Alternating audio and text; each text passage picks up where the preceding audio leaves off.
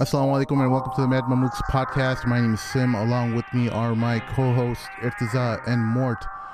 How y'all doing this evening? Let's give a quick shout out to our sponsors. HalfOurDeen.com is a place you go for the private matrimonial experience. Go to HalfOurDeen.com and set up and set up your profile in as little as five minutes. WahedInvest.com is a place you go for halal investing.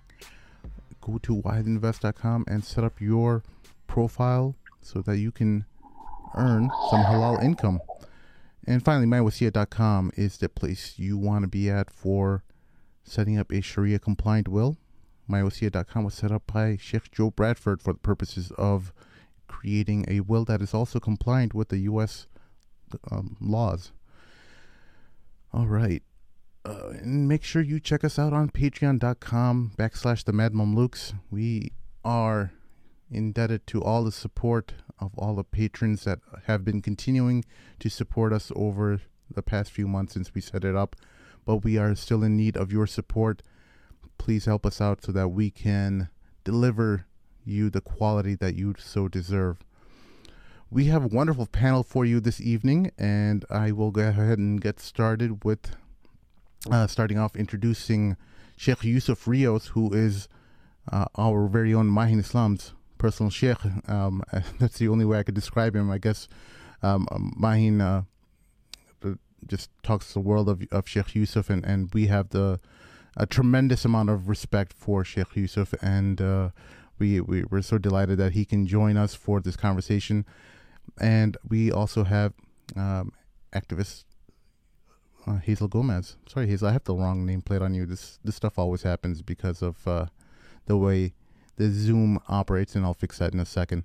But uh, Hazel, if for longtime listeners who uh, are aware of our past episodes, she is the wife of Mark Crane, and that is the project that was uh, I Dream of Detroit that happened that, that happens in uh, the Detroit suburbs, or is that Detroit, Detroit, um, Hazel? Detroit, Detroit proper. Yeah. So she's a community organizer and activist, well known in, in our community, at least in in uh, practicing brothers and sisters, people who are engaged with uh, a lot of uh, activities related to spreading the dean and improving our communities for the better. And uh, hey, Sim. Yes. Uh, just real quick, sorry before you get yes, started. Sir. The names are all mixed up a little bit. Yeah, yeah. You got okay. You got it. Yeah, okay. yeah. I'm, I'm going to take care that. of that. Don't worry.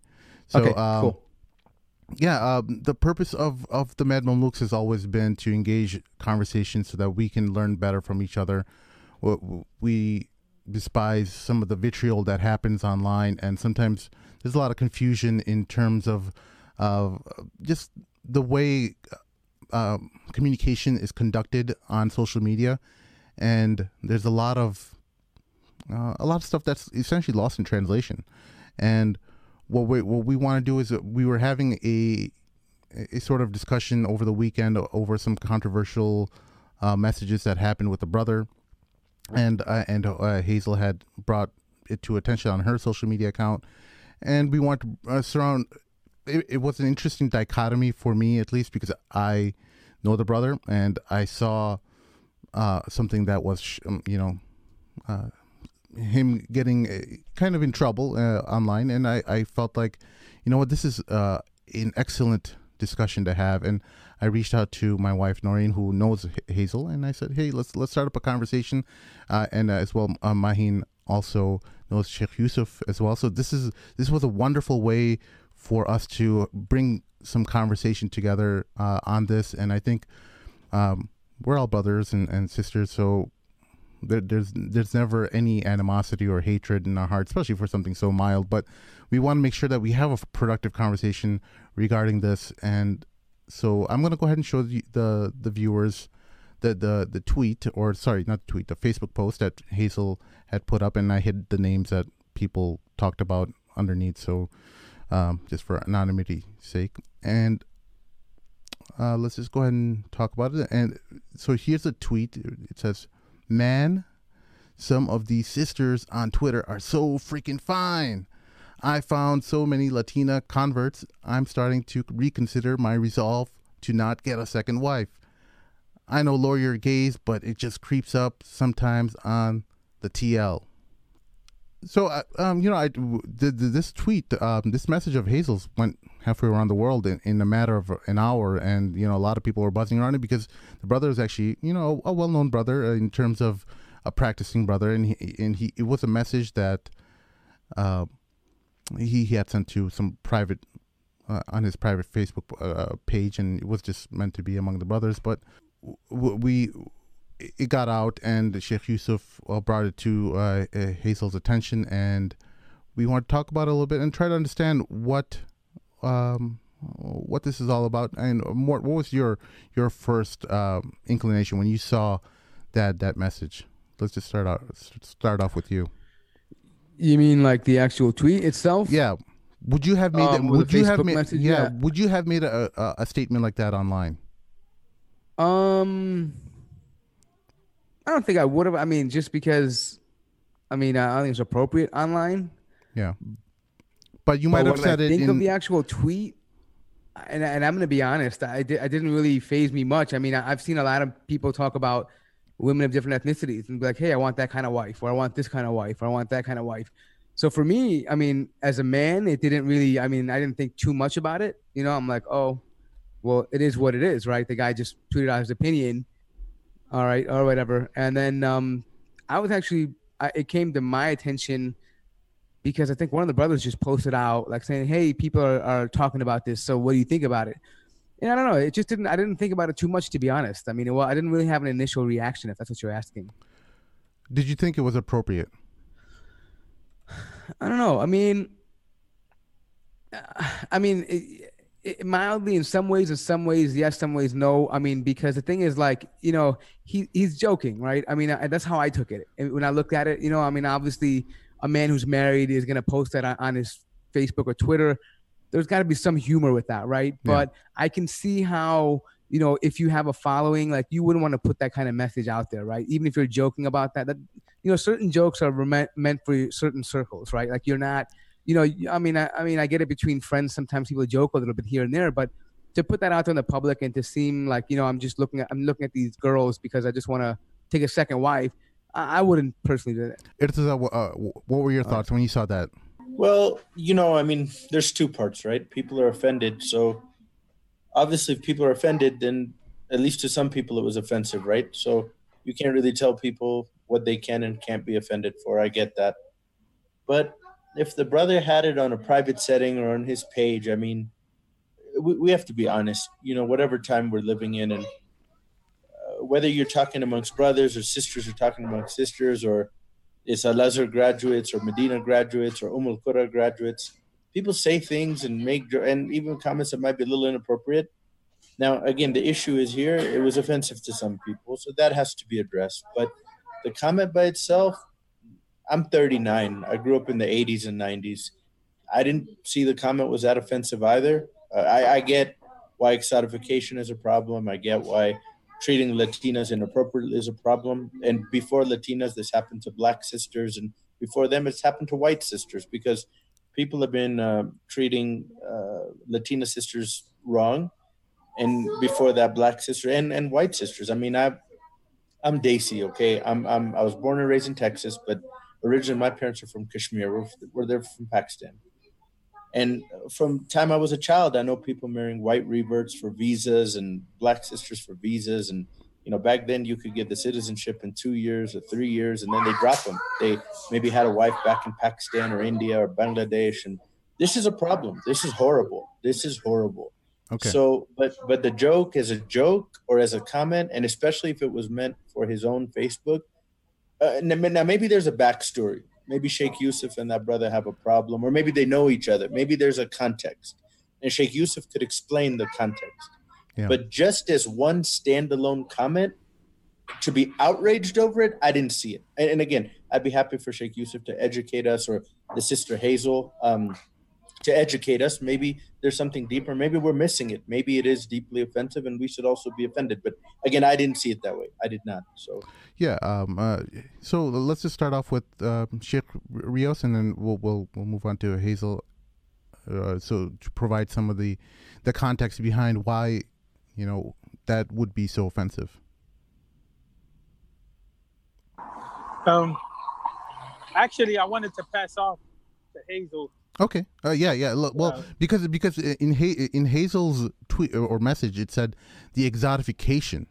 So it wasn't the actual, you know, maybe Hazel would have been different if he found uh, Pakistani women. Uh, would that have been fine if it wasn't the ethnicity that he was alluding to, but he, rather he just talked about Pakistani or some other, or maybe white women, or or, or any other ethnicity? Was it particularly because of the Latina related comment? Well, first off, um, Assalamu alaikum, and thank you for inviting me on the show today.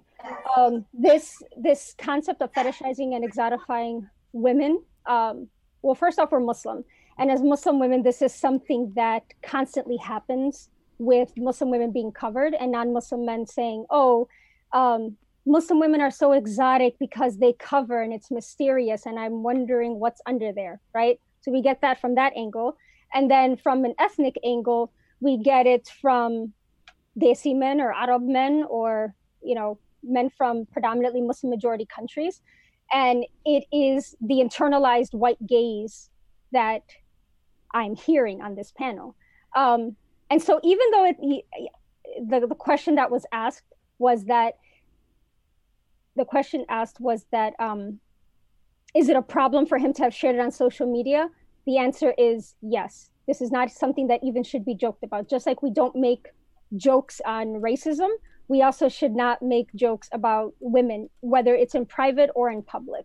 Um, well, first off, we're Muslim and we need to watch our thoughts because our thoughts can turn into actions. And so this thought was shared on social media for an action to take on a second wife who happens to be Latina. Um, and so, uh, you know, the brother mentioned that this is the exotification of, of just Latina women. Actually, many convert women that experience it. Pakistani women also experience it from other from other ethnic backgrounds because of the authentication of being Muslim, right? Um, so either way, as Muslim women, we get uh, fetishized from non-Muslim men, and then to also be fetishized within the Muslim community from Muslim majority cultures is also really frustrating. So, uh, can you define fetish fetishization uh, for us so that we we understand that that term better? And because I could say, hey, you know, I've told my wife, I'm like, hey, I found. Uh, I find Brazilian women beautiful, and, and and she knows that, and she's she's perfectly secure in in our marriage with you know, uh, and am I have I fetishized uh, Brazilian women in that sense? Um, so, so so can you help us understand that a little bit better? Sure. So then my question to you would be is it a preference or is it looking at Brazilian women based on what you're seeing in the media? Is it your daily interactions with them? Have you grown up with Brazilian women that you have a complete understanding that goes beyond the appearance and beyond the look, beyond the carnaval, beyond beyond the carnaval look, beyond um, beyond what you see in music videos, you know? Um, so that's one. And then two is Muslims Muslims very much in the West. And then the the other notion is very much Muslims in the West internalizing the white gaze towards other groups of people. And I'll define white gaze. The white gaze is trapping people of color in the white imagination. So the white gaze is trapping people of color in the white imagination, which is what we do on a daily basis. If you look at our shows, you look at Full House, you look at Friends, for example, like they're in New York and a, now one Puerto Rican on that show, right? So that is an example of, of the white gaze. And unfortunately, a lot of Muslims in the West have internalized that. No, what, what does that mean? Does that mean like they're attracted to like white people? Is that what they, like they feel like white people are? I, I I don't understand what that white gaze is. The white gaze means that people of color, us, we are we are being trapped in the white imagination of, of the world, right? So it's a white it's a hierarchy of white supremacy. So we live our so the exotifying Muslim women being told, oh, Muslim women are so mysterious because they completely cover. That's an example of the white gaze. So, Sim, if I can say something on this, Go just just to get it clear on the record, just a, so we said the tweet that the brother had is wrong, just like racism is wrong. I don't know if we were comparing it or, and then I, I didn't get that. So Sim for Sim to say that Brazilian women are beautiful, he, that's problematic because first he should know deeper things about them before he could say that. I, I, I genuinely am trying to understand. I did not understand that. So when we have a preference towards a particular group of people, the question is: Is that preference over st- because of stereotypes, or is that preference based on familiarity? So I'll give you an mm. example. When I was looking to get married, and I ended up marrying my husband, I had a sister ask me, "Oh, I didn't know that you were into black guys." And I was really taken aback by that comment. And I said, honestly, our backgrounds are pretty much identical. He just happens to be African American and I'm Latina. And his ethnic background didn't play much of a factor. We just had this familiarity concept, right?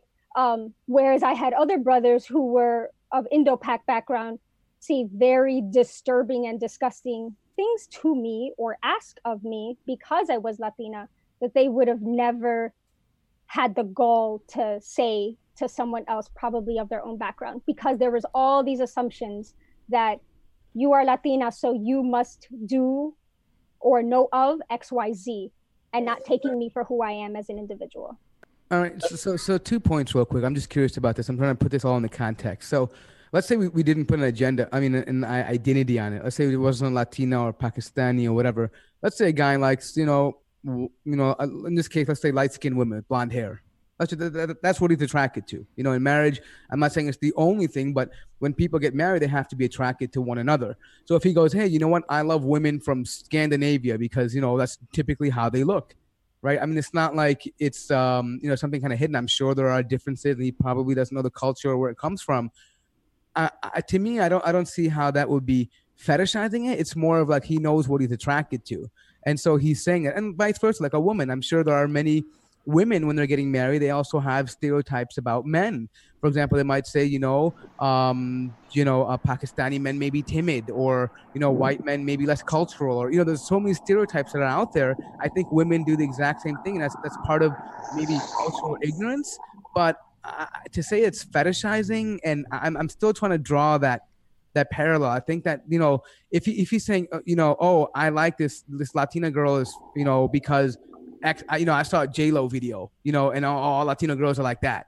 I could say okay well he probably thinks that all Latino girls are like that and that's not true. I would say hey that's a problem, but you know maybe he likes the way they look you know or maybe he thinks that they have a certain feature that he likes about them you know and and I get now and and, to be honest I get are you, the main can, thing. Can, I think that I think that uh, the danger that we're facing in the Muslim community, I think that the da- the danger that we're facing in the Muslim community is the concept of relativizing situations. So so here in this situation, this becomes the issue of personal opinion. It becomes the issue. Well, you know, I have a right within my circle to just vocalize personal opinion. And so then um there's truth to that, but then there's also a lot that's lacking. One is like there's a lot of other conversations that went into that, whether it was in the comments or whether it was even in the private side, because there was some back and forth that uh, I ended up actually blocking the brother and, and another brother along with that. Uh, and the reason why is because there's a level of clarity that we have to maintain that the level of clarity that we have to maintain is that if we were playing in the power dynamics, meaning in the workplace, then the Me Too movement would just eat you up. You know, in the sense that, or the sexual harassment, uh, the sexual harassment principle will come in, and that will be investigated. And so, in the workplace, there's a certain decorum that's demanded from the professional community. And so there's certain things that we know in what environment we say what we want to say because of the degree of safety that we may feel, whatever. That's completely independent to the issue of responsibility that we have as Muslims or the or the character set that we work out of. Uh, and so the, the brother also he had mentioned some things like he that I was trying to like stream virtual whatever because he, he actually went and picked some statements from women, whoever they were. Some he tried to say that they were Latino sisters. It was like, you're not going to address the fetishization of men, are you? You know, let's see if you address this. And see, that's where we start relativizing struggles. Let's not deal with what's in the mind of an individual and then try to justify that on a cultural basis. Let's deal with the ground reality. What's the situation, the real life, real life lived experiences of Latina sisters? Let's not talk about uh let's not let's not try to trivialize that particular dynamic and say, well, why not all women, black women, European American women? Because first of all, we first of all, we're talking about a specific situation. We're talking about the case of Latino women. If we want to have another higher level dialogue about the case of women or the case of other women from other groups, that's in addition to, but that's not going to trump the reality of the conversation.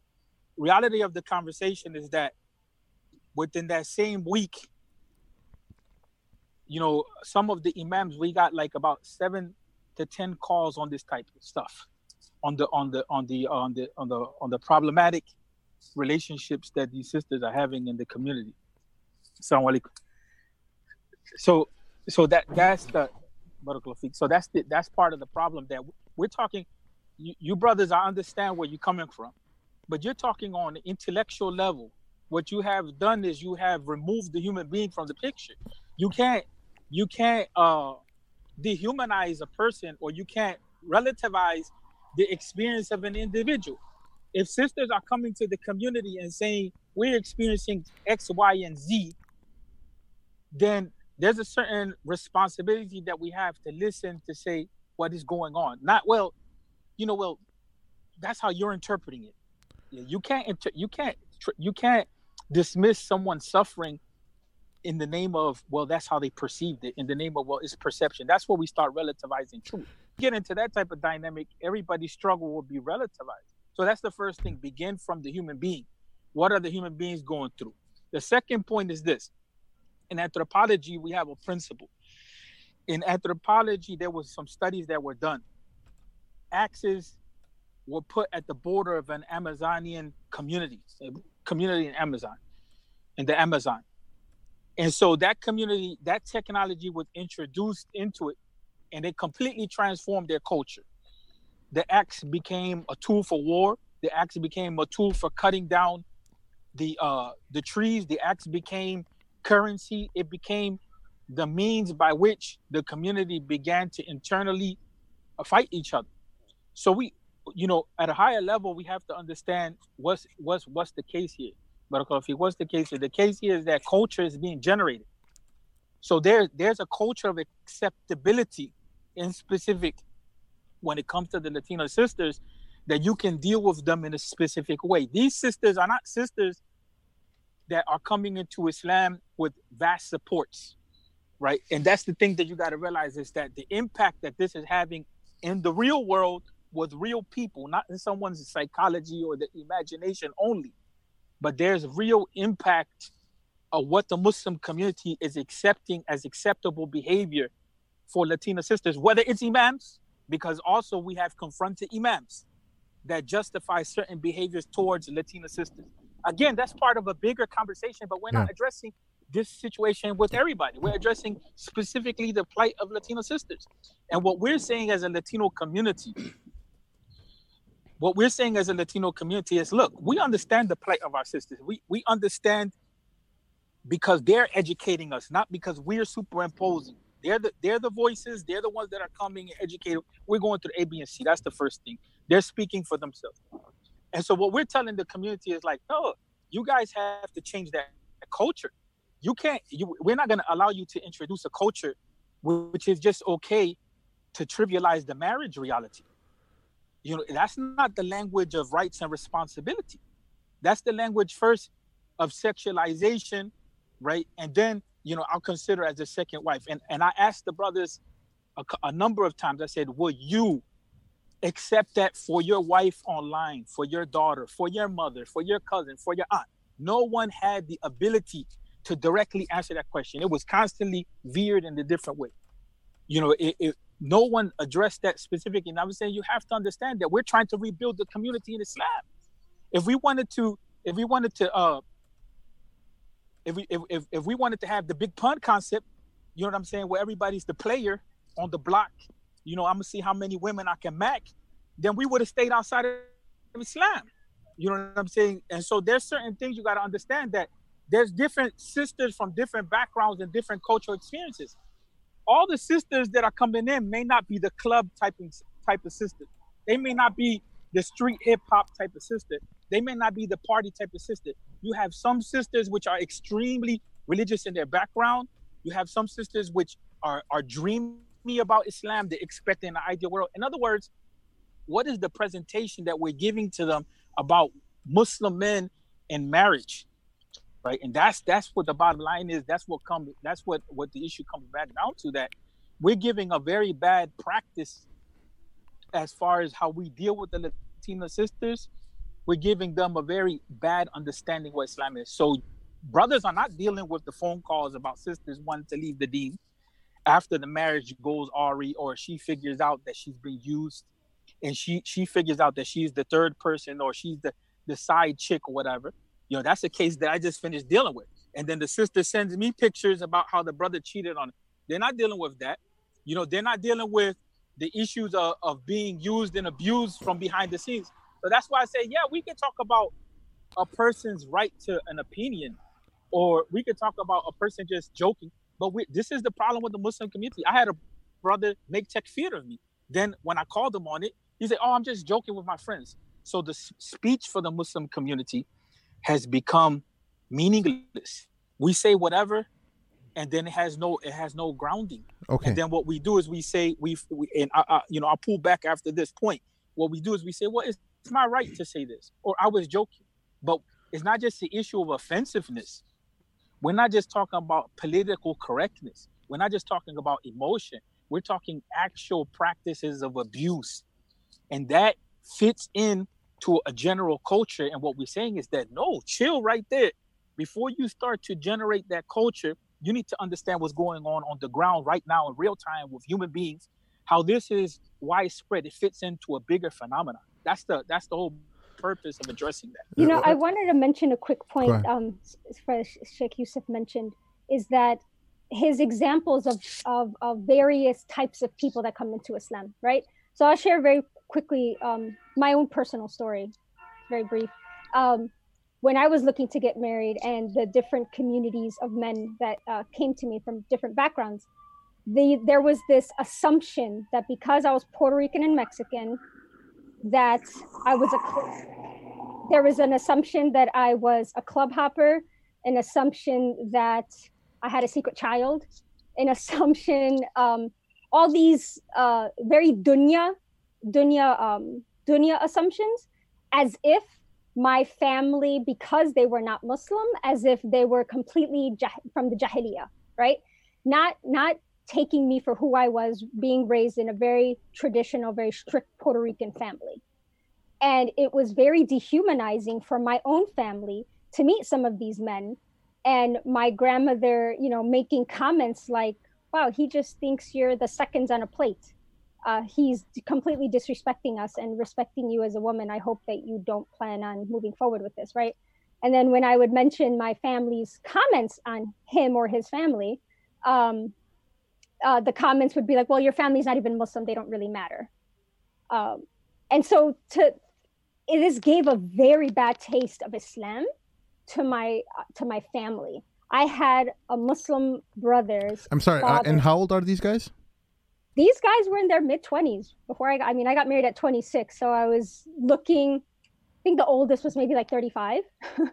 um, so between like you know 25 and 35, and that it was very disheartening you know and to and to even have a, a, brother's father look me dead in the eye and say you know we don't marry mexicans they mow our lawns right? Like this is the stereotypes that have been within various muslim majority communities and cultures um, because there's no interaction with latinos right? And so i just really wanted to to, to say that point that um, we all come from different backgrounds and yeah. it's important to get to know the individual for who they are and not have this assumption that all latinas are xyz all black women are xyz you know Right. all they see women are xyz Well, well, one of the issues that that comes up is that many of us are w- w- we we don't know what's actually happening with whether whether it's Latino convert sisters Right. or any right, convert right, right. sisters because Yeah. that that's one of the things that is happening in in social media that a lot of or whether it's social media or a community leader s- uh, such as Sheikh Yusuf who gets uh, the fun uh, get all gets all these complaints kind of funneled directly to him and when I saw that, I understood where Sheikh Yusuf was coming from. I, I knew, like, okay, he must have had some direct engagement with sisters who have been suffering, but he conflated that to some similar language that may have been coming from a brother who, from everyone who knows him, No, Is- is- is a no, very there wasn't practicing brother. conflation. No, no, I'm not saying- I'm wasn't saying. a conflation. I, Yeah. Go ahead. I told I told the brother there was no conflation there. We're drawing the line. We're Yeah. saying we're not going to allow you to do that. That's what we're saying. There's no conflation here. We're saying that no, the Latino imams and the Latino leaders, whether it's Hazel or other, we're not going to allow that from the Muslim community. We're drawing the line. We're not going to generate that culture because we're building community. The Prophet Muhammad sallallahu wasallam, one of the things that he did was he built a security system for the early converts. That was manifested most clearly in the Brotherhood Pact by the time they got to uh, Medina. But you also see in the relationships that the Muslims had early on in Mecca. And eventually that became the basis for the transformation of the community. It went from interpersonal relationships that were supportive, that were affirmative and healthy spiritually, materially, towards family being reconstructed. This is the problem that we're having. We have two different dawah approaches here. We have an Americanized population that doesn't really understand the realities of American culture. We have a first generation Muslim culture which doesn't understand the system because there's not enough generations behind you to really understand how the system works. And Hazel was trying to explain that to you that there's certain values that we're taking on in the community which are really not Islamic values. And so even even the brother tried to compare himself. He said, "Well, what are you going to say if the Sahaba? What the Sahaba built the Ummah? The Sahaba built the Ummah. Don't compare ourselves to the Sahaba. We're not building the Ummah." So the so the the, the line that's being drawn is, is saying that there needs to be a, a certain as a community. What are we doing? Bottom line, what are we doing to support converts? Is the community there when these sisters take shahada and their families kick them out? Are they providing the security blanket when they took the shahada? Because that's what a lot of these sisters experience. Is the community there after the fact when the sister left her culture, when she left her food, her background, when she turned her back on her family because the Muslim community told her to? Is the community there to pick her her her, her up when she falls? Is the community there to support her when the community told her, well, that you know, Islam says that half of your deen is marriage, you need to be married. Real life situation.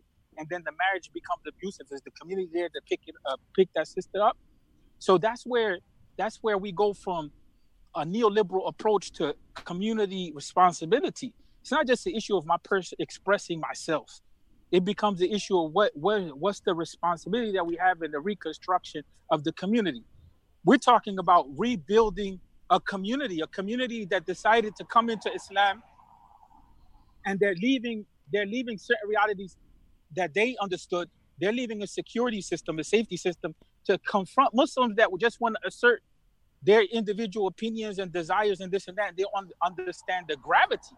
We're talking about rebuilding a community on the basis of Islam, trying to bring people into the deen so that they stay committed to the deen, not that their interpersonal experiences with the Muslims become such that it becomes a rationale and a reason, whether it's an emotional reason, an intellectual reason, a physical reason, whatever it be, to leave the deen. And that's Yeah. what I think that we're missing in this in this uh in this reality that two different platforms. We're we're trying to build a community and we're trying to service the people. And in this case, this specific, the Latina sisters, because they're bringing these problems. And we're saying to the Muslim community, like, get your act together, y'all. Like, we, we're in the process of trying to make sure that shahadas remain and people grow. This is not an issue of me just expressing what, oh, I'm joking and this and that. That it doesn't work like that. You know, what is the what is the responsibility that we have to the community? That, that Right. becomes the bottom line. Do we have one or not? So, so I think I think there's two main things that I'm seeing from here.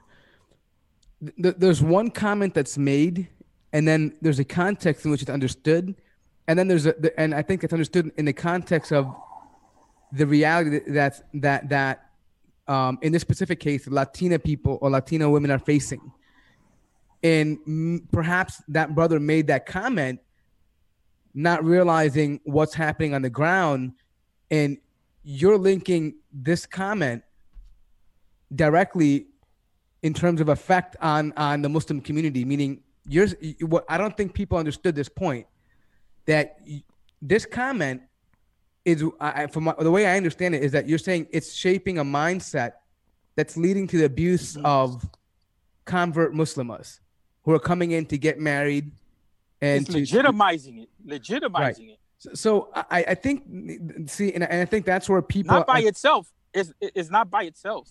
Right. Not no, I'm saying it's part of the larger problem. That's it's, this is just a symptom right. of the larger problem. I, I can understand that part. Right. So, so I mean, because one thing I did read about your tweet was that you're saying, "Hey, I'm not going to tolerate, you know, this happening because uh, Latino sisters are getting tired of being abused and tossed out when they get married and abused and then, you know, tossed away." And for me, I, I think every person on this panel can say unequivocally that any man that's getting married to a woman, no matter what background she is, Muslim, even non-Muslim, you don't abuse a woman and just use a woman to get married and get out, right? I mean, that's never okay for anybody. I don't think anyone here will sign but up for that. That's the bigger pic. That's the bigger picture. Now we're going outside. We're, we're, we're talking about a bigger phenomenon, but the reality is that the Muslim community is allowing that. No, the Muslim I, I get that. I get that. is allowing that. Right. So what I'm trying to say though is that I think here's the thing. This is how I'm going to look at it. If the brother one has a preference, that's one thing. All right. But if that preference is is leading to, if he's only having a preference because he's being greedy and he doesn't have a commitment to actually wanting to uh, treat that person as a spouse, as a real spouse, Islamically, then it's a problem. And I think that's the problem we should be addressing. Uh, for me, look, I, I come from a mixed background. Many other people who are listening. What's the problem? What's the problem that we should be addressing? The problem is that people, if they're if they're making claims about getting married and saying this stuff and that stuff, it should be a, a genuine case of marriage, not not some. Not, I'm, I'm saying they shouldn't just be joking about getting married. No, no one ever that, jokes. But that's about, the issue. But this is the issue that marriage is true. This is another issue that can be generalized. You raise an important point. Marriage has become so trivialized in the Muslim community that we're facing divorce on a rampant level. There's another issue too. Polygamy is allowable in Islam, right? Uh, polygamy polygamy is allowable in Islam. You have some legal implications, but we also have internal issues. Like let's let's be honest. In the Indo-Pak, the Southeast Asian community, customarily is, is polygamy allowed? allowed? No. Generally, culturally, it's looked down upon. It's looked down upon, and so so when we look at these situations, like when we when we interpret things from the side of people's cultural realities and understanding their first generation, it doesn't make any sense that type of joking, right? That type of joking. When you know in your community that that's not polygamy is not acceptable. So then, what yeah, becomes the point? Sheikh, what becomes the point? But culturally, you don't get married to uh, in, in, in Indo-Pak culture. You don't get married to an African American either in Indo-Pak right. culture. But but know? we're not talking. We're not talking yeah. about. We're not talking about that. We're talking specifically in this case the comment in the context of how it's said and who is the, who is saying it right because that unfortunately it becomes that and and I don't like personalizing issues so much because I already made the point to the brother it's not yeah. only that, there was a, a line of traffic of comments that were made. Right. There was a brother who who sent me who sent me a, a, a response from uh, from the from Abu Dhabi, and he says, you know, we will not negotiate with terrorists, trying to make it like the issue is a feminist type of thing, and and so so we're left like what is you know we're left with what is our what is our culture and our etiquette as Muslims, you know what what you know what do we want to see for our daughters and ourselves? It's not that we don't look allah created beauty. It's not that there's no attraction there. We're, we're not denying that there's beauty and there's attraction this that. Good. We're talking I'm about responsibility. a lot of people are like yo they're saying hey are you getting down on this brother because he finds some women attractive and I think a lot of people are wondering that right now. They're saying, "Hey, is he coming down because you know this man saw a Latina woman attractive and maybe Sheikh Yusuf got offended that he found Latina women attractive?" I think a lot of people are thinking that, and I'm glad that you said that it's not just about attraction because That's a human thing. Men are attracted to women. I think you're hitting on the bigger issue is that well, what do you do? I mean, marriage is more than just attraction. Bro, we we we we have accepted a culture on the internet where brothers are trolling other people's wives, brothers are trolling women. You know, we, we, we you know we got to realize that where we're at right now, what we have accepted among ourselves, we are actually becoming predatorial. And I'm not saying that to that brother. It's like look at that implication. Imagine your your teenage daughter is online. She happens to be the the sister that uh, puts on the makeup and shows herself, and then you have this brother trolling and hitting on her DM or her inbox, and the sisters are telling us that. You know what I'm saying? I don't I don't have a problem with the community finding spouses online because we're not doing a good job. But let's be responsible. If we're going to be social on social media, let's be social. You know, yeah, I, I think the biggest thing is that people somehow think that when they're on social media, the pen is lifted from them. That right. they're not going to be held accountable. Exactly. For what exactly. they're saying and doing. Oh, it's just trolling. I'm not going to be held accountable for my words. And I think that's a, that's a big problem in general with social media. I mean, I know that's overgeneralizing what we're talking about here, but it happens all over. I mean, you mentioned someone made takfir of you and then claimed it's a joke. I don't care if you make it online or in a tweet or whatever. You know, takfir is no joke, right? Nobody does that. You know, you know about the hadith that if someone makes takfir of someone else, one of them becomes a, a kafir for sure, right? So I mean, that's no joke about that. And I think that's absolutely another good point that – you know, people are unfortunately saying these words without, um, you know, understand that you can help be held accountable in al akhirah for that. Like literally in al akhirah, you can be held accountable for what you say and do online. Um, and, and the problem, the, the problem with that is that let me let me cut you off for a second. The problem with that is that that's fine. What somebody's punishment or reward is in the akhirah, that's between them and Allah. I'm not so much concerned with that because every Muslim has to have a personal conscience. I'm more concerned with the ramifications that people have in the dunya with people on the ground with real human beings. Like, where is that going? You know, what are we doing as a Muslim community? And I'm not coming off from the angle of virtue. I'm saying that we should be supporting each other in growth and development. And so the responsibility that we have to each other, that's what I keep coming back to bring each other up to a higher level where our where people feel safe in our community. That's what I'm talking about.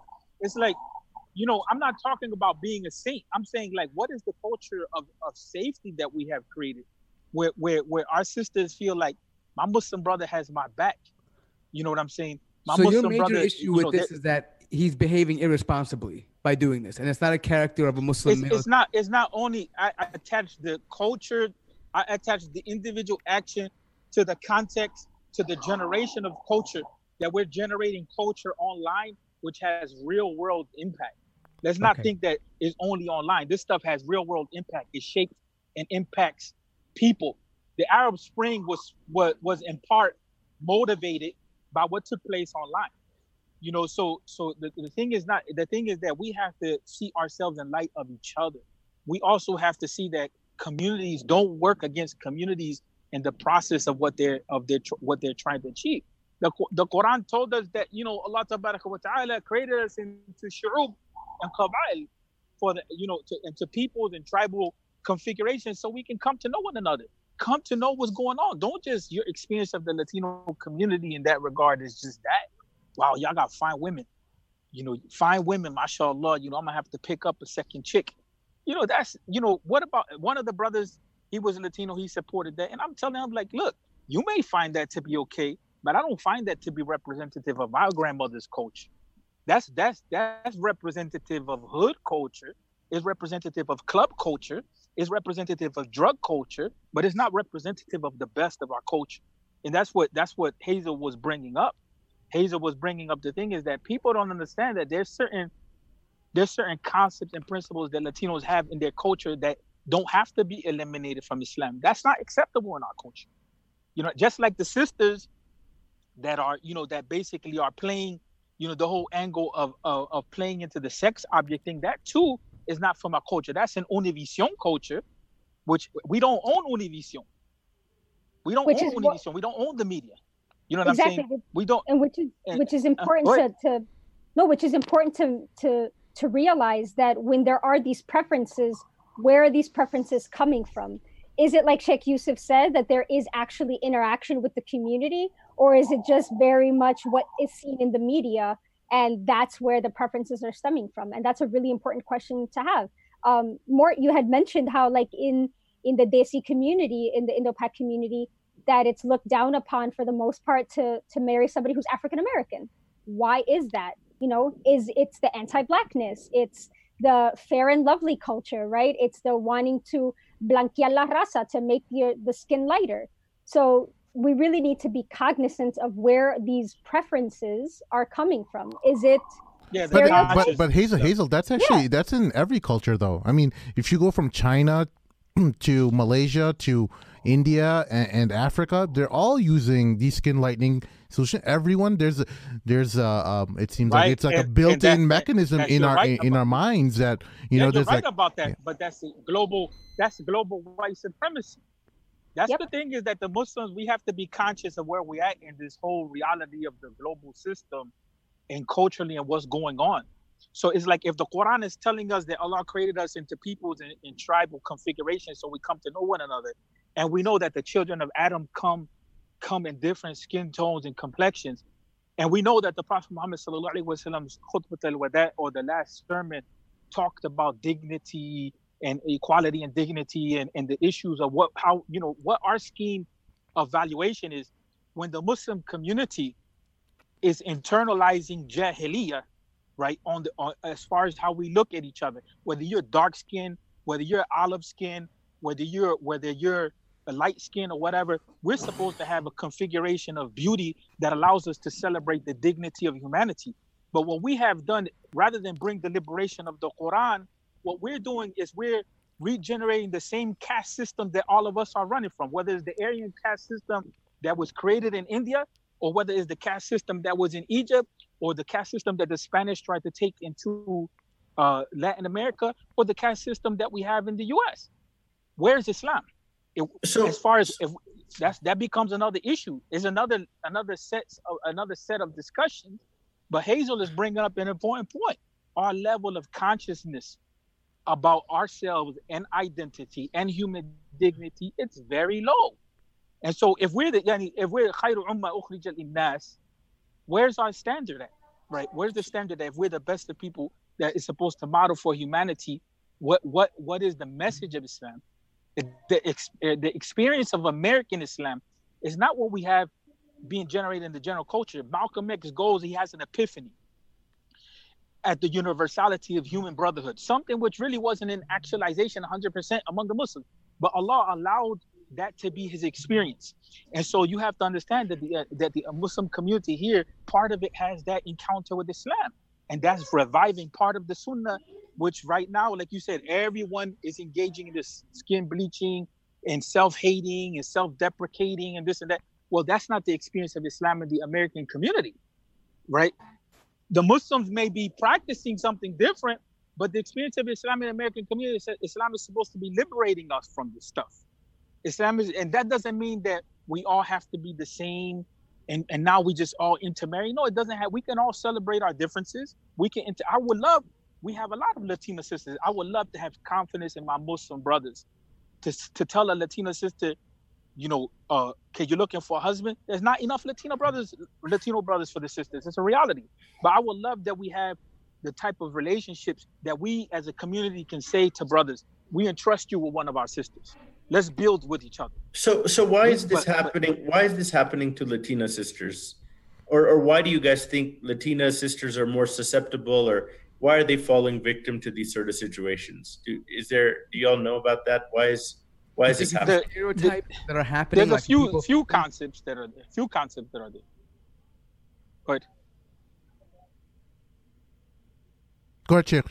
hello Yeah, we can hear you. Go yeah, ahead. The, the, you know, one of the things is this that yes, we we still there's a, there's another sets of discussions that need to be had uh, uh, had about European American sisters, African American sisters.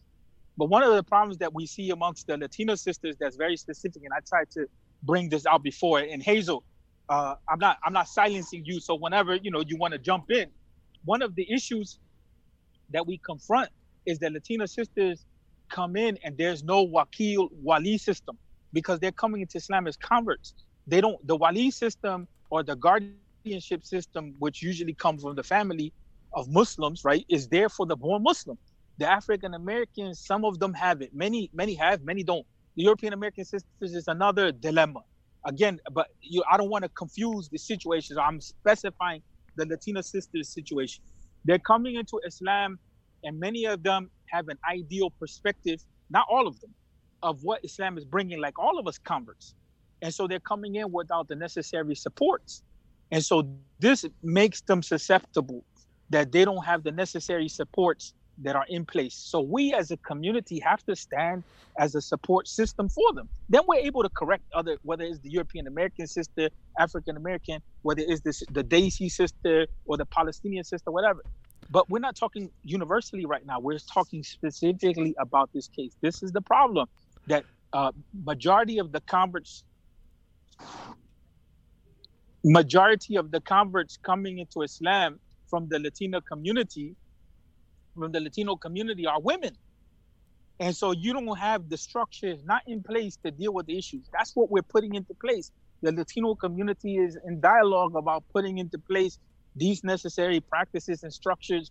And and and, we and this is why we're addressing this issue, because because there is a vulnerability and there exactly. is a there is a side conversation that takes place amongst Muslims, whether it's imams or whether it's brothers. There's a side conversation that takes place where you can marry these sisters for visa, you can marry these sisters for this, you can do this. These side conversations take place amongst brothers. I can tell and, you, and it ends up creating a culture which is problematic. Huh?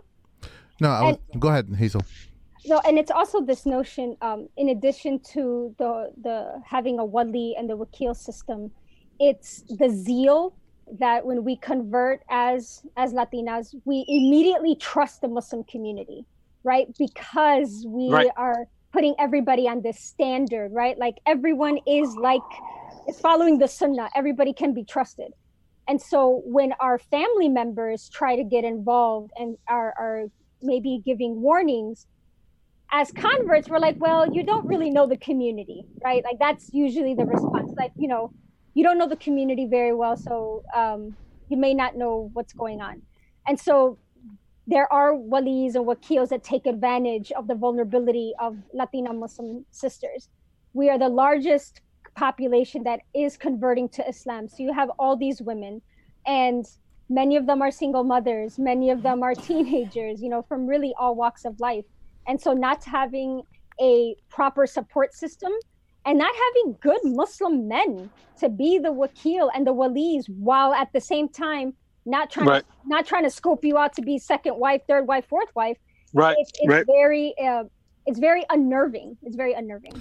So I th- so I think, hey, Hazel, I wanted to ask you in your town, you're in Detroit. Does do Latinos there have any relationship at the leadership level with Arabs and Desis where you can talk about some of these problems and issues and deal with them?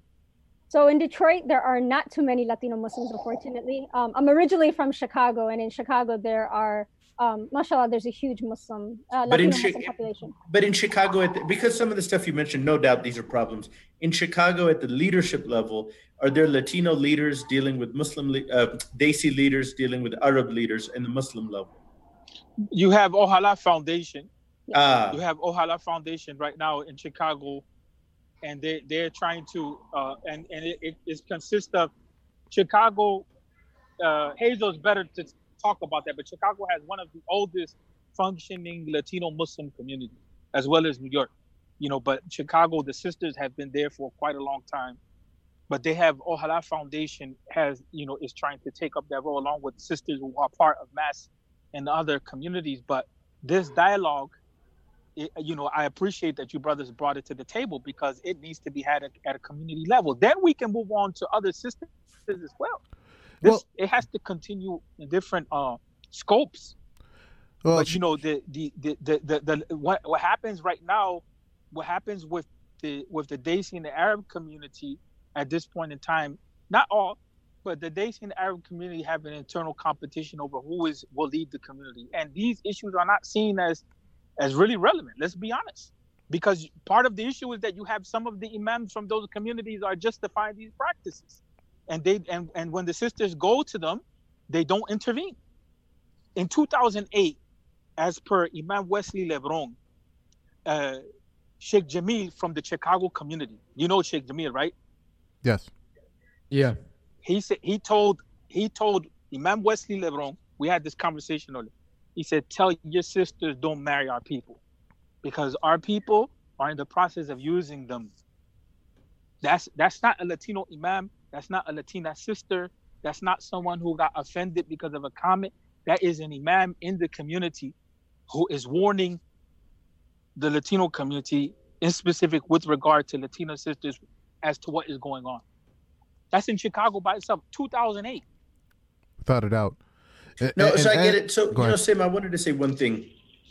Totally get. I I appreciate uh, Sheikh Rios and uh, Hazel giving us these perspectives because I've I, honestly I've heard new perspective that I didn't have. But I wanted to say something. I'm joining you guys from my home here in Bogota, Colombia. That's where I live, and uh, my hometown is Houston, Texas. And I wanted to share. I, I don't everything Hazel said and Sheikh Rios said has to be amplified, but my hometown is Houston, and I wanted to share one thought. Uh, born and raised there, 39. Um, H and over there, we we have some of these problems. You, I'm sure these problems exist in Houston, but I wanted to share that there. Uh, even though I live in Colombia, I still work uh, online with some of the groups there. We we have a center there recently. Uh, it's an and Spanish center raised, uh, I think, a little over a million dollars. I'm not saying these points to downplay the problems that Hazel has mentioned, but I wanted to say one thing there we have uh, Abdullah uh, Daniel Hernandez, we have brother Isa Parada, we have of course brother Mujahid Fletcher and his wife Sakina. Mm-hmm. Those guys, I, I, do want to share a couple things here. I want to get feedback from Hazel and Sheikh uh, Rios.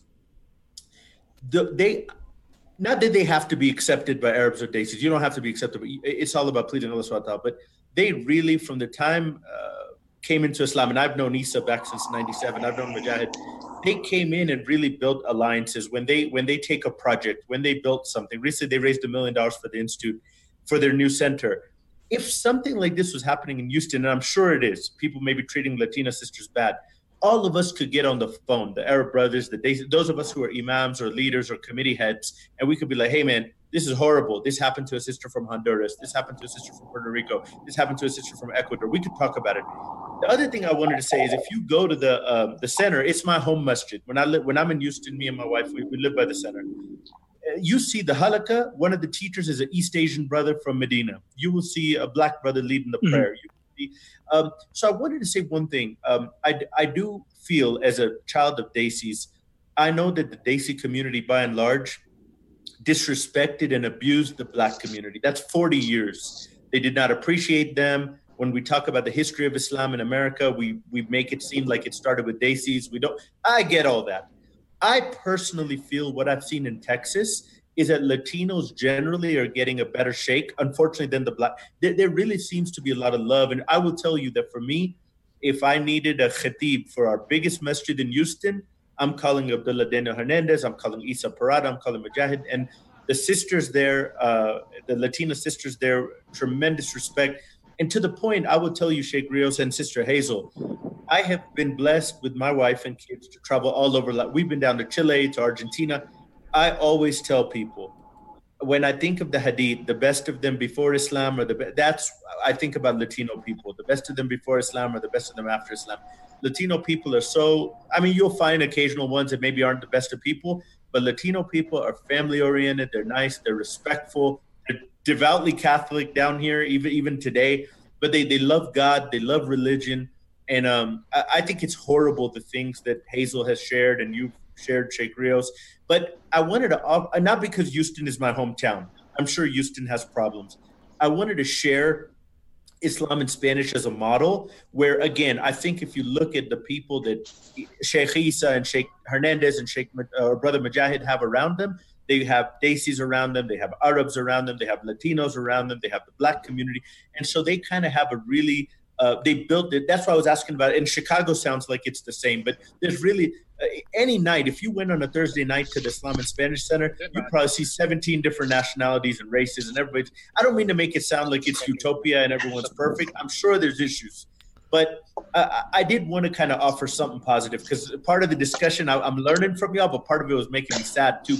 When Hazel was talking about how people treated her family, that was making me angry because nobody should be talking to a sister that way, or, or definitely a family. Uh, the comment someone made to her father, that person should have been punched. And and I know Islam is against violence, but that was horrible. So um, I just wanted to mention a little bit about kind of what we've done in Houston, and I know Sheikh Rios, you on the uh, on the street scene and on the practical level have a lot of experience for us to benefit. I'm going to hand it back to Sim. I didn't want to go too long. Yeah. Uh, I but I think the I, things. I Hazel think I think that I think that the Man. Islamic the Islamic Spanish model. I'm familiar with those brothers. I was in in in, in H Town. Uh, Abdullah Danny and I have a long relationship. You know, actually, we were together in Houston. We were together in Egypt. Actually, we lived together and so on and so forth. I think that uh, I think one of the things that has happened over there is that yes, they have found support, but also they have had to tone down addressing some of the abuses. And I'm glad that they found some support within the community. That's mashallah, right? But you know, also, you know, uh, there's a necessity for allowing people to speak to the issues. If we start to speak to these issues, and this is what has happened to the African American community, is that the support is cut. So there, there is there is a, a, a semi silencing of issues, and in order to be able to get a certain level of support, right? And so I would say that I would what I expect to them, what I expect of them, if they're going to be the model, like you put forward, is I expect for them to take up the banner. I expect for you to get on the line, talk to Mujahid Fletcher, say Mujahid Fletcher, Isa Parada, why aren't you guys addressing these issues in the, in the Latino community?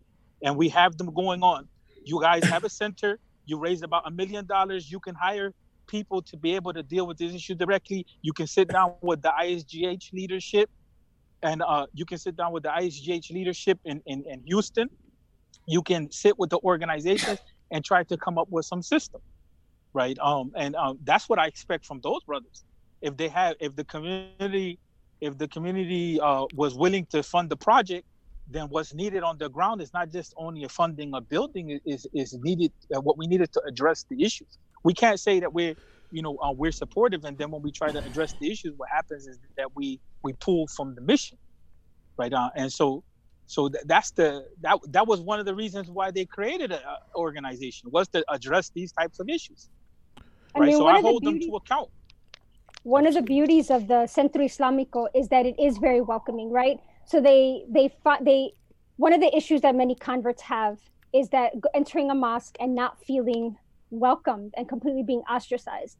So the fact that you're in Houston, predominantly Latino city, and there's a masjid that offers khutbas or halaqas into, in Spanish is absolutely phenomenal. But first and foremost, I have to give a shout out to the African American community. I mean, Islam in America is on the backs of Black Muslims.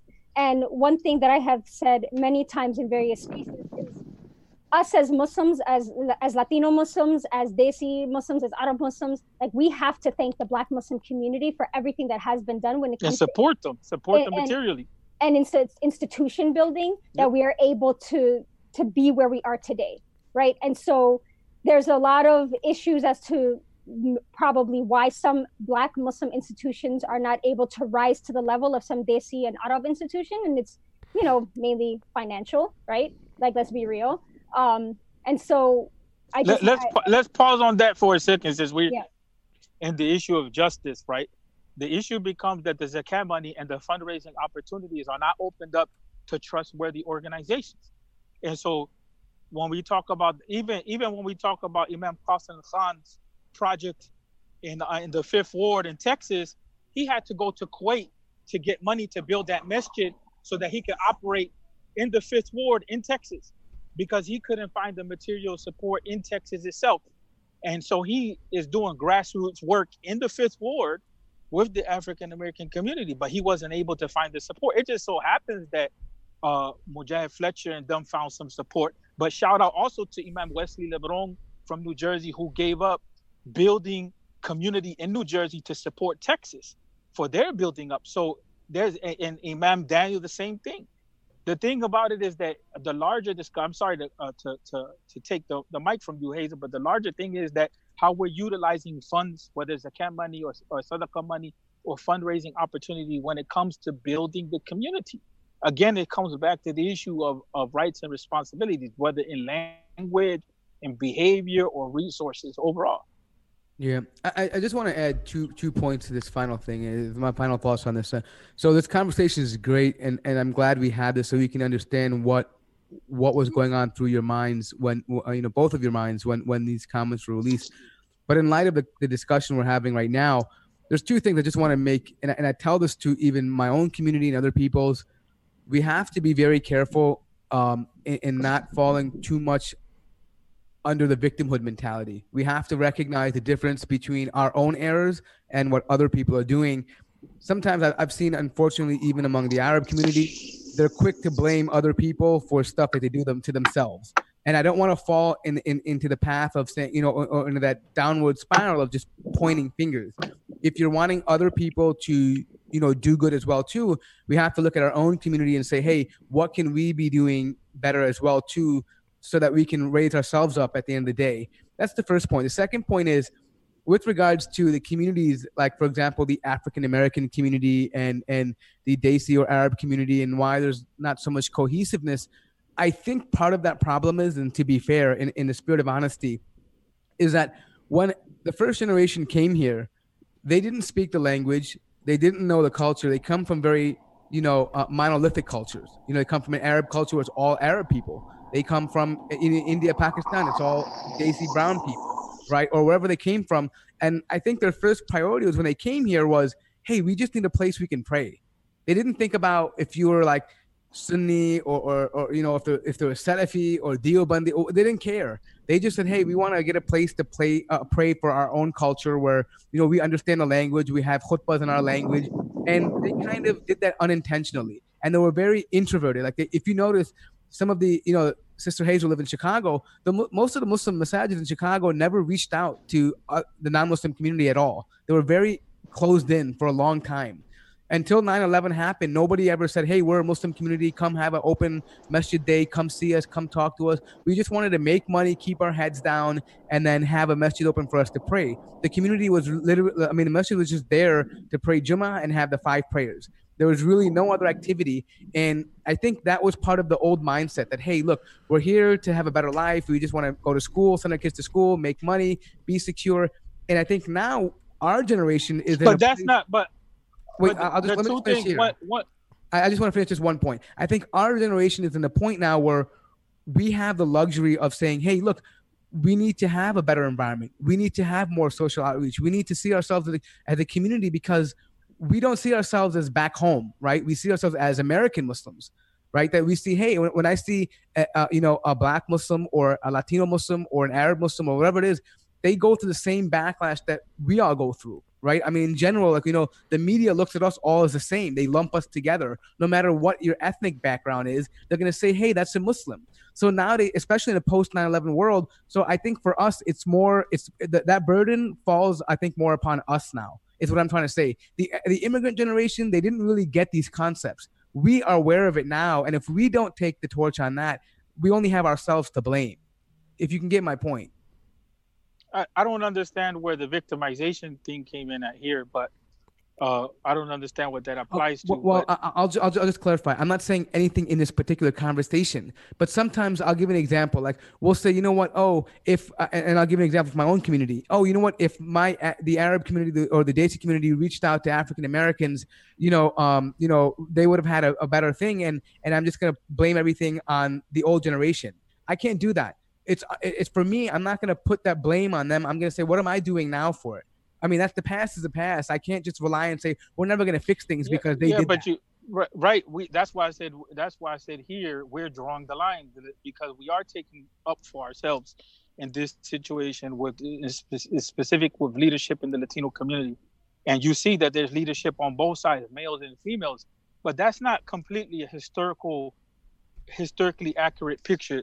When the Muslims came here, from the beginning of the Dawah, they came in, and many organizations, many of the immigrant communities uh, were were aligned with the African American community. We are not all the same. This is not a correct understanding. We're not all the same. Uh, people came in on certain levels of visas, and when they came in on certain visas, for, first of all, we have to understand that the civil rights movement, which was predominantly Black and Latinos struggling for human civil rights, is what changed visa policy.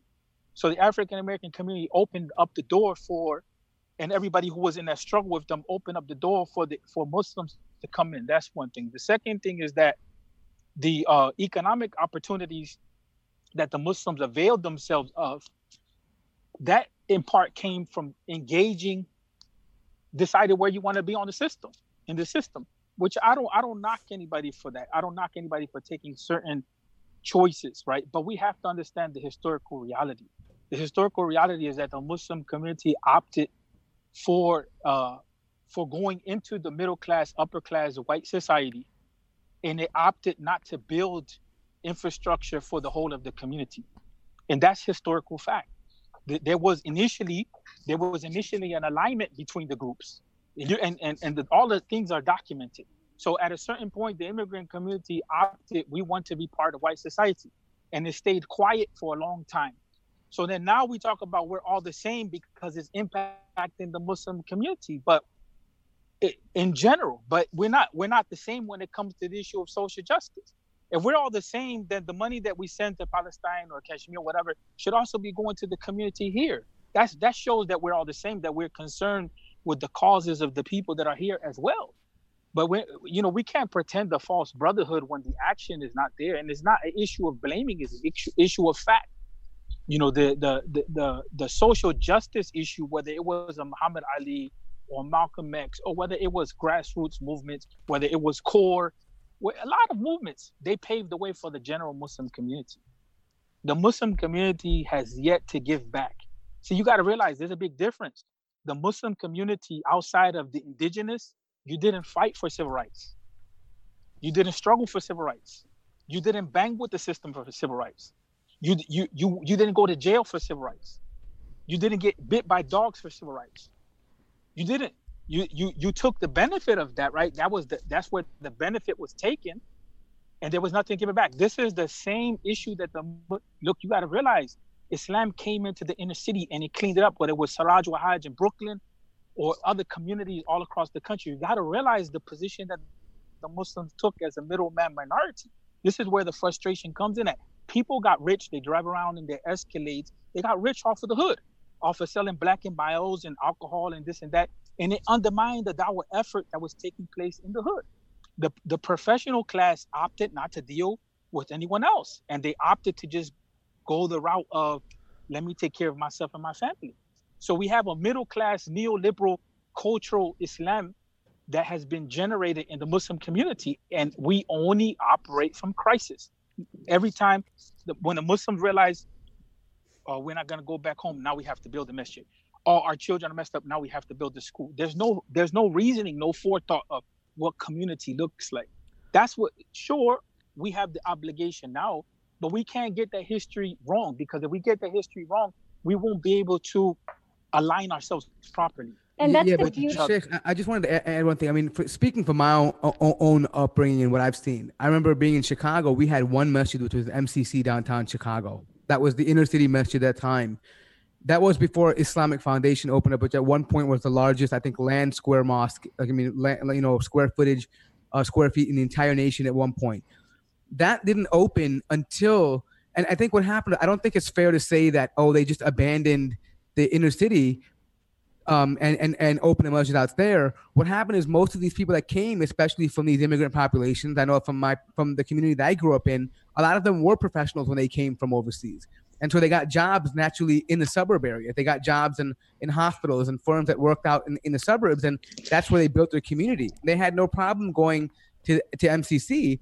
But after a while, you know, when you have, you know, a, a masjid is a community center as well, too and they're not going to drive 35 45 minutes into the city every, every time especially in some areas where they were more dangerous yeah that, right? that's understandable you know but that's understandable but what what what went back here that here the islamic center opted to go to a white supremacist environment.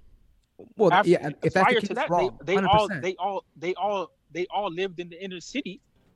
You know i don't know what hazel was going to say but i was going to say at what percentage do we keep saying let's be fair the issue is where's rights and responsibilities at on, on, everybody's side at this point, right? That's where we can be fair. Where's the rights and responsibilities that all we all have to build community? And I actually wanted to mention a point. The first MCC was right on North Avenue in Kedzie, right across the street from Humboldt Park. Humboldt Park is a predominantly Puerto Rican community where I'm from in Chicago. And that was the first masjid when I first found out. I asked my family, did you guys know that there was a mosque here? And they're like, nope. There was, you know, very similar to what Mort mentioned, right? Like very insular, trying to keep on um, holding on to religion and culture. I totally get that. Um, but this is why places like Centro Islamico draws so many different kind of people because they get it. A lot of people are the converts. The, the leadership of Centro Islamico are converts. They understand the convert experience recommitted Muslims in the second, third generations of Desis, Arabs, you know, Eastern Europeans, they feel welcome within this space because they feel heard and they feel understood having been here. And so, you know, there's a, there's very different conversations happening, but really to go back to the main point, the fact that our communities, our ethnic communities, the fact that our ethnic communities are not getting to know one another and be among one another and get right. to know one another, as Allah says in the Quran, the fact that this is not happening is why there's stereotypes and is why there's anti-blackness and why there is, you know, sexualizing Latina women, right? Because what the interaction is with the people is what's on TV and media and not necessarily among one another. All right, guys. Uh, yeah. we, we got to wrap this baby up. I know Sheikh Rios and, and uh, Hazel have to go. I know there's there's there's just so much more to be discussed, and, and Hazel, thank you so much for joining us. I know there's what gets lost in a lot of conversations is that uh, I know I know just personally, just from talking to a lot of others, there's um, it seems like there's a, a culture of uh, just walking on eggshells online, and it seems like everyone's getting offended about something, and that's what I hear all the time from a lot of brothers, and they're just like, you know what? They're just going underground and they're just going to their WhatsApp groups and and then and and the problem is festering. And I think this is one of an important medium for us to just have an open conversation so that we can better understand each other. So, so that a lot of this stuff, right, the whole call out culture and everything, you know, uh, um, yeah, there, there is a benefit, I'm sure, to that, but. Uh, but in terms of discussing some of the nuances behind that and and really getting to know each other, I think there's a, there's a much more uh, a bigger benefit in platforms such as these, and I hope uh, you guys continue to visit us and and uh, well, tell- well, but there's an issue there yeah. too. I, I, I don't want to extend the conversation yeah. further. There's the issue that we have a concept in Islam of enjoying the good and forbidding the evil. We have a concept of drawing lines on certain things. But I think that I think that I think we can't just say every you know some things we gotta say no you're doing wrong right. Uh, and then and then but i think something that's very important that was mentioned and i think everyone is hitting on that is what is our vision of community? That's what i this is what the point that is constantly emphasized. I've been emphasizing from my side rights and responsibilities to each other. You know uh you know what's our vision of community? Like where do we want to go? Yeah. You know I, and it's it's an important question because question. for I know Hazel and Mort know that Chicago is a very segregated um, uh, area. I mean, forget about Islam in general. All the ethnicities are are very segregated throughout throughout the city and the suburbs as well. So it's it's something that's not just a, a religious challenge, but uh, it's also a societal yes. challenge for for everyone in uh, in the world. But uh, so so are we going to imitate? Are we going to imitate the situation as is, or are we going to bring something to the table? Yeah. Yeah, absolutely. That and and that, that that's a that's the discussion that we're going to have to uh, at least bring up to our our leaders in our community. You know, if we can't have it among ourselves, at least um, start bringing some of these issues to our leaders who who are our representatives. Right? Essentially, they're the only people who can actually uh, make a change, and they have to know that there there are people who want this change. That that they that that we need more outreach, not just among the churches and the synagogues, but also among our fellow Muslims of different ethnicities, so that we can better learn uh, from one another. And but and, you're part of the leadership too. Like you know, you're creating culture with the Mad Mamluks. Yes. And, and like you know, like you said, like we have to be, like it was said here, we have to be empowered. Like the thing is, like that's why we can't cover everything in this one session. But I would like to hear what you what you all think community should look like. Yeah you know, as being first generation Muslims, like where should we be going as a community? Like what are the priorities? Again, I'm not expecting an answer right now. Yeah. But a dialogue at least. Absolutely. Absolutely, and, and um, inshallah, yeah. uh, we'll schedule another follow up conversation with you, and and hopefully Hazel could even as well join us as well, and uh, we'll look forward to that Uh, Yeah, it could, it could even possibly be a series because it's not just a one episode topic, right? There's so many different elements of a community. It's hard to fit that in, condense that into an hour or an hour and a half, right? There's so many different variables that make up a community, especially one as diverse as our own. It's just almost impossible to do it in, within an hour. yeah. Right. I agree. I, I just wanted to thank you all for um, inviting me on this very important topic and all the conversations that were had. And we branched off in a lot of different areas, but I'm very grateful that this was a conversation that we had. I mean, I never thought I'd be on a podcast talking about Latino Muslim issues. So, yeah, yeah, Laka laka. absolutely. And and Well, for the listeners out there, if you guys disagree with what we've talked about, you know, uh, uh, um, ask away in in the comments below and and let us know. And always, Right. you know, um, we're here to help you understand things better and and grow from one another. As long as you you ask in respectful ways, you know, screaming and yelling and um, you know, using abusive language will will get you banned in the comments. But if if you have any other type of questions, uh, everyone on this panel will will be happy to answer them. Uh, thank you so much, everyone, for joining us this evening. Let's give a quick shout out to our sponsors. HalfOurDeen.com is a place you go for your private marital experience. Um, I'm scared uh, talking about marriage now. but, uh, WahedInvest.com is the place you want to invest when you get some money and you want to earn some uh, uh, some of your investments back in, a halal manner. Go to wahedinvest.com and finally mywassiyah.com for your Sharia compliant will. Thank you so much for everyone for joining us. Help us out on Patreon, and we will see you all on um, Mad Mondays. Uh, thank you, Hazel, Sheikh Rios, and for my co-host Mort and Irtiza. My name is Sim. Assalamu alaikum.